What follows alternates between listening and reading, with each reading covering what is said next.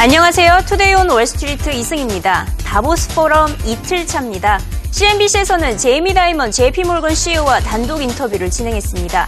올해 다보스 포럼에서는 지난해와 달리 금융권 규제에 대한 쓴소리는 전하지 않았습니다.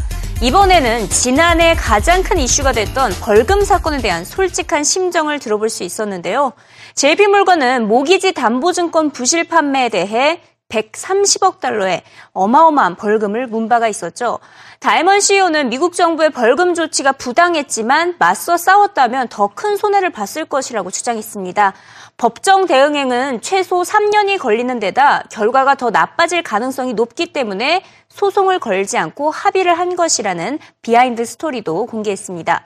솔직히 모든 기업이 문제점 하나씩은 다 안고 있기 때문에 벌금이 JP몰건의 큰 악재가 되진 않았다고 덧붙였습니다.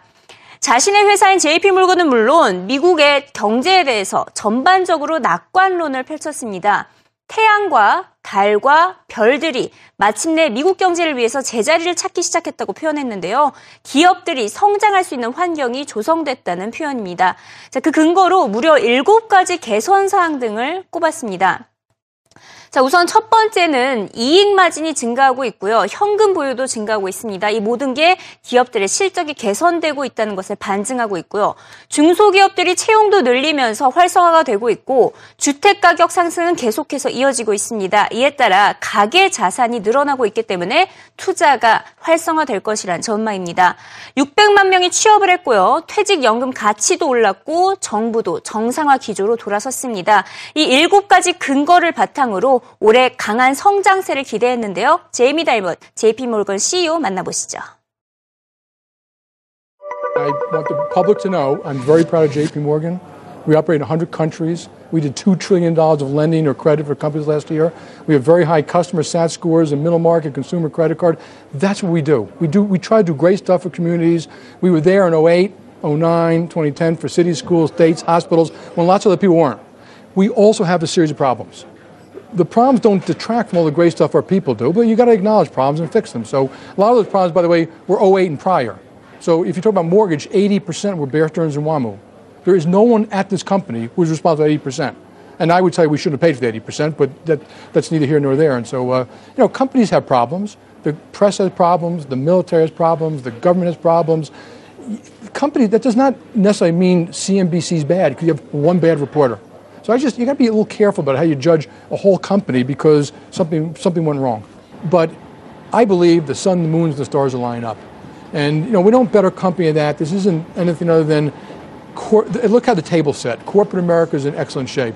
Got profit margins, a lot of cash and capital, as you guys always point out. Middle market companies are in excellent shape. Small businesses kind of back to where it was. Not small business formation, but credit, right. the access to credit. Housing has turned the corner. Six million more Americans are working. Americans are wealthier in their homes, their 401ks, and government is doing no damage.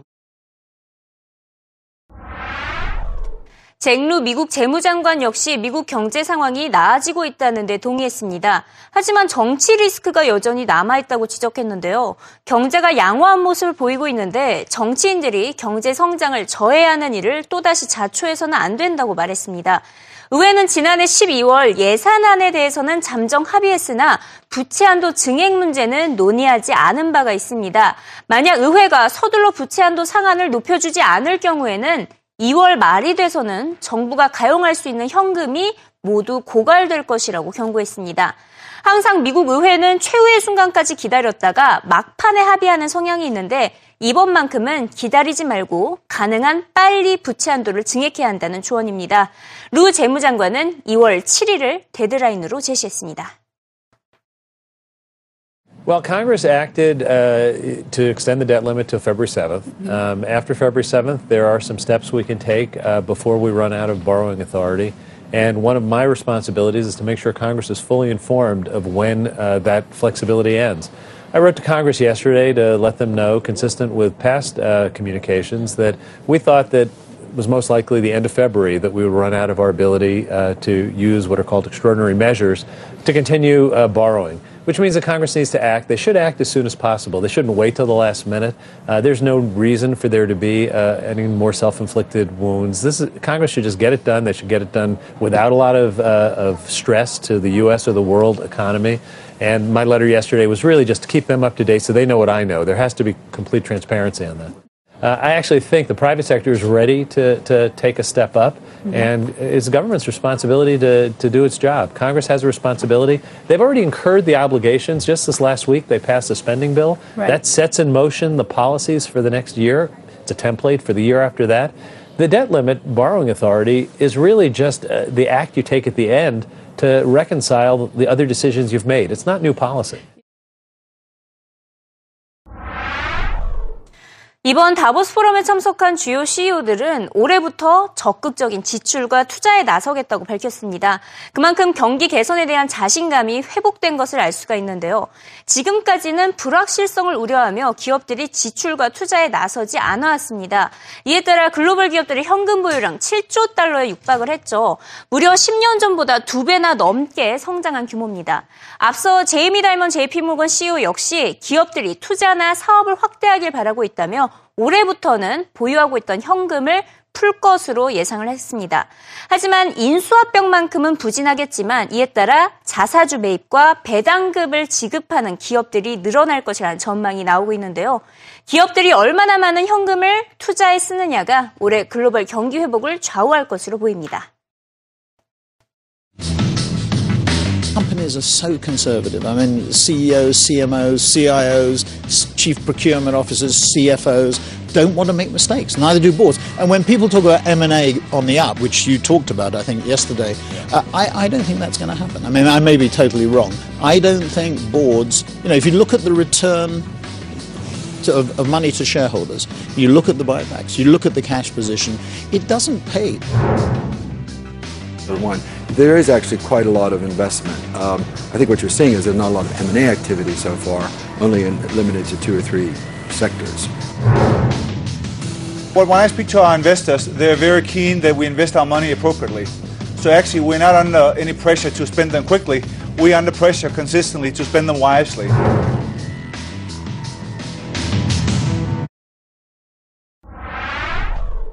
네, 지금까지 다보스 포럼에서 언급되고 있는 리스크들은 무엇이 있을까요? 회복 기조로 돌아서고 있는 세계 경제를 위협할 변수로 가장 많이 언급되고 있는 용어는 소득 불균형이었습니다. 여기 보시면 발생 가능 리스크 5개와 위험 가능성이 가장 높은 리스크 5개가 선정이 됐는데요.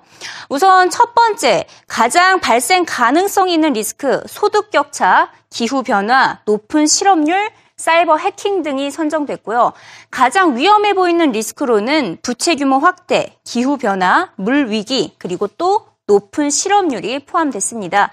이에 더해서 디플레이션을 우려하는 목소리도 커지고 있습니다. 어제 레이 달리오 헤지펀드 매니저에 더해서 오늘은 HSBC의 수석 이코노미스트 스티븐 킹 역시 전 세계적인 낮은 물가, 이 디플레이션을 우려해야 한다고 경고했고요. 컨설팅 업체 올리버 와이만은 기업들의 최대 리스크는 의료보험 비용 증대에 따른 보수적인 투자를 꼽았습니다. 이번 다보스 포럼에서 주요 리스크 요인들을 언급한 경제인들을 만나봅니다.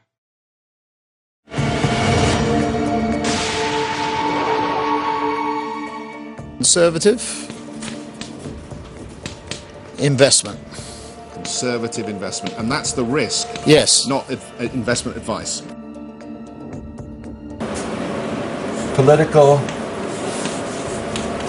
and social instability. Because I actually think we now are in a world where people in some countries are not governable. You. Another in word, which I think I can just about. Yeah. I know where you're going with this. Inequality. 현재 이 시각 CNBC 헤드라인을 살펴봅니다. 올해 다보스 포럼의 주요 의제는 소득 불평등인데요. 소득 불평등과 빈부격차 이슈로 가장 유명한 경제학자가 첫 번째 헤드라인으로 올라오고 있습니다. 노벨 경제학상을 수상했던 조지프 스티글리츠 컬럼비아대 교수인데요. 스티글리츠 교수는 일본에서도 소득 불균형 현상이 심화될 것으로 우려했습니다. 그 원인으로는 일본의 아베노믹스 정책 때문이라고 지적했는데요.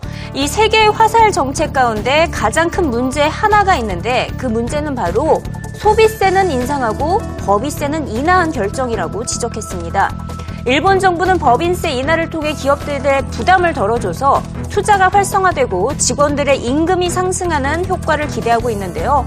하지만 스티글리츠 교수는 오히려 임원들의 보너스만 늘어나는 등 자기 뱃속 챙기기에 급급할, 것이, 급급할 것이라고 경고했습니다. 자, 이번엔 이어서 바로 세계은행 총재의 인터뷰 살펴보도록 하겠습니다. 김용 세계은행 총재가 남부 유럽이 높은 실업률로 인해 잃어버린 세대 리스크에 직면했다고 표현했습니다. Lost Generation 이렇게 표현을 했는데요. 특히 유럽 지역의 청년 실업률이 가장 걱정된다며 이는 단기간에 해결될 수 없는 고질적인 문제라고 지적했습니다. 이번에 스페인의 청년 실업률 26%를 넘어섰죠. 4명 중에 1명꼴로 취업에 실패하고 있습니다. 지난해 전 세계적으로 무려 7,450만 명의 청년들이 직장을 구하지 못하고 있는 것으로 나타났고요. 이는 연간 100만 명 늘어난 규모로 글로벌 청년 실업률이 13.1%에 육박하고 있으며 이에 대해서 김용 세계은행 총재가 가장 우려하고 있는 것으로 전해지고 있습니다. 자, 이어서 이번에는 닥터둠으로 알려진 루비니 교수의 인터뷰를 확인해 보도록 하겠습니다. 자, 닥터둠 누리엘 루비니 교수가 2014년도와 2019년도에 평행 이론을 제시했습니다. 다보스 포럼에서 중국과 일본의 우발적인 충동 가능성을 언급한 아베 신조 일본 총리의 발언에 대해서 루비니 교수가 이렇게 트위터에 글을 올렸는데요. 매우 비관적으로 올렸습니다. 올해 다보스 포럼에서 1차 세계대전 분위기가 느껴진다며 올해 블랙스완의 변수로 중국과 일본 간의 전쟁을 꼽았습니다. 블랙스완이라고 하면 매우 극단적인 변수로 발생 가능성이 없어서 없어 보이지만 일단 발생을 한다면 엄청난 충격을 가져오는 사건을 가리키는 용어죠. 1차 세계대전 당시에는 영국과 독일 간의 긴장이 팽배했다면 올해는 중국과 일본의 긴장 구도가 예상된다는 루비니 교수의 진단이었습니다. 자, 마지막으로 노키아와 관련된 소식 짚어보도록 하겠습니다. 아, 오늘 장 마감 후에 마이크로소프트는 양호한 실적을 발표했지만 노키아의 경우에는 적자 실적을 전했습니다. 지난해 노키아 제품 판매가 17% 급감하면서 주가는 하락세를 보였는데요. 특히 4분기 매출이 21%나 감소하면서 적자를 보였습니다. 마이크로소프트로 인수된 노키아의 단말기 사업 매출 연간 29%나 급감하며 네트워크 장비 사업 매출도 함께 부진한 것으로 나타났습니다. CNBC는 노키아보다는 마이크로소프트가 더 우려된다며 윈도우 사업 분야를 정리할 필요가 있다고 조언했습니다. Walter Pritchard, that's Citi's software analyst, says the issue for Microsoft, though, isn't really about a person, but rather what to do with Windows, which accounts for 30% of the company's profits. The operating system has been the foundation of Microsoft's product line for 30 years. Pritchard says it's, quote, waning in relevance as fewer consumers are using PCs. Mobile devices like smartphones, tablets, they're growing rapidly, of course. Microsoft is moving hard into the mobile market buying Nokia's device business for 7.4 billion, but that business is struggling today. Nokia reporting that sales at its device business dropped 29%. Pritchard thinks the more successful strategy would be for Microsoft to pare back its Windows efforts, get out of the consumer businesses like phones and tablets, and focus instead on enterprise opportunities.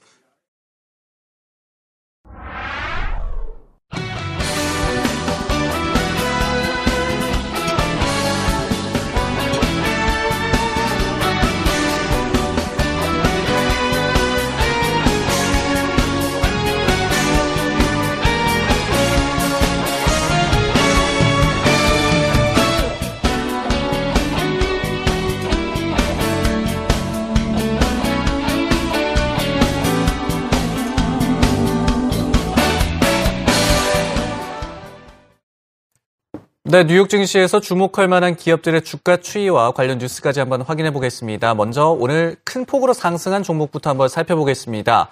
비디오 스트리밍 업체 넷플릭스의 주가가 오늘 16%나 폭등했습니다. 어제 양호한 실적을 발표를 했죠. 전문가들은요, 지금까지 나왔던 실적 중에 최고다 이런 평가를 내리고 있습니다. 추가 상승을 점치는 전문가들은요, 소비자들이 원하는 사업을 영위하고 있다. 가입자가 많아질수록 결국은 콘텐츠 비용도 관리가 가능해질 것이다. 이런 의견을 내놓고 있고요. 반면에 주가가 약세를 띌 것으로 예상하는 전문가들은요, 가입자 수의 증가는 경기 회복세 덕분이다. 비용 때문에 가격을 올릴 것이고 결국은 사용자 수도 줄어들 것이다. 이런 의견과 함께 이 주가의 변동성이 너무나도 크기 때문에 투자하기는 조금 꺼려진다. 이런 의견을 내놓기도 했습니다. 이렇게 넷플릭스가 최고 실적을 발표한 기업이다라는 평가를 받는다 이런 말씀을 드렸는데요. 어쩌면 최고 실적을 발표한 기업 지금까지 이 좀 주인이 바뀔 수도 있을 것 같습니다. 마이크로소프트가 장 마감 이후에 상당히 양호한 실적을 발표를 했습니다. 주당 순이익이 78센트 로 작년 76센트에 비해서 늘었고 예상치였던 68센트로 상당히 큰 폭으로 웃돌았습니다. 매출도 245억 2천만 달러로 236억 달러 수준이었던 시장 예상치를 큰 폭으로 뛰어넘었습니다. 시간의 거래 거래에서의 주가 추이 한번 보겠습니다. 오늘 장 중에는요, 0.3% 이렇게 소폭 상승세에 그쳤던 마이크로소프트의 주가입니다. 하지만 이 그래프에서도 보시듯이 급격하게 상승하는 모습, 장 마감 이후에 실적이 발표된 후로 주가가 3.2%까지 지금 급등하고 있습니다. 다우 지수의 향후 조금 힘을 실어줄 만한 요인이 아닐까 이런 생각이 드는데요.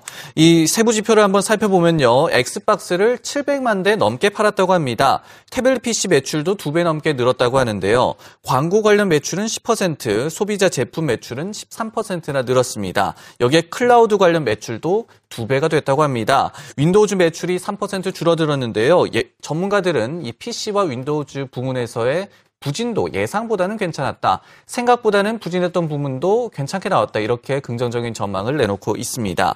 역시 장 마감 후에 예상치를 넘어선 실적을 발표한 스타벅스의 시간의 거래 추이도 한번 살펴보겠습니다. 지금 1% 넘게 일단은 상승하고 있는데요. 최근에 주가는 상당히 좀 완만한 하락 곡선을 띄고 있었습니다. 5일간의 차트를 보시면요. 76달러 선에서 지금 74달러 선까지 떨어진 모습인데요. 이번 실적을 계기로 한번 반등할 수 있을지도 지켜봐야 될 것 같습니다. 주당 71센트의 순익을 발표했고요. 자체 예상은 67에서 69센트 수준이었습니다. 다만 매출은 시장 기대치에 다소 미치지 못했습니다. 하지만 또 향후 실적 가이던스를 상향 조정하면서 투자자들에게 조금 좋은 소식을 전해주지 않았나 이렇게 해석할 수가 있겠습니다.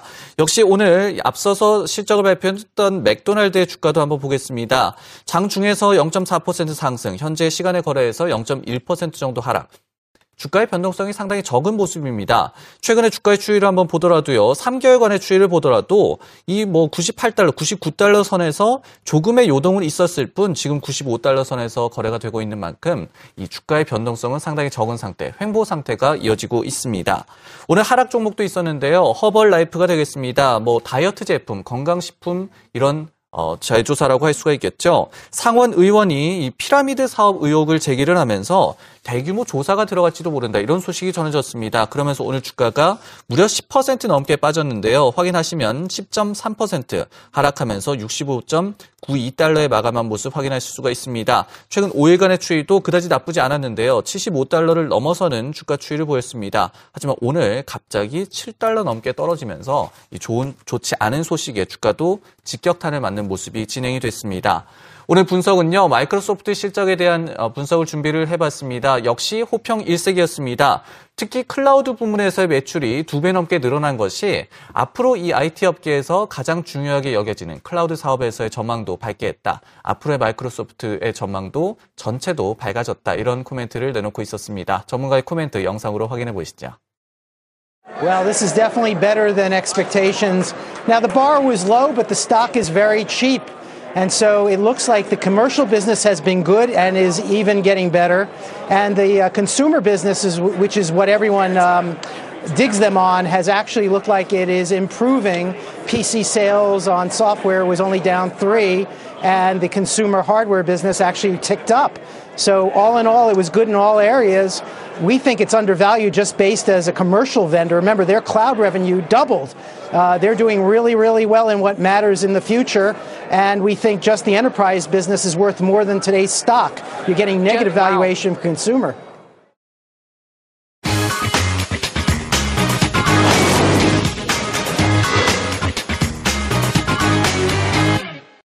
올해 다보스 포럼에서 가장 우려한 리스크 요인으로 소득 불균형과 디플레이션이 자주 언급된 가운데 갑작스럽게 블랙스완 변수로 중국과 일본 간의 전쟁이 등장했습니다.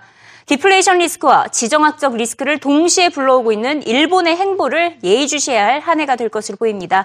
지금까지 이승이었고요. 다음 이 시간에 찾아뵙도록 하겠습니다.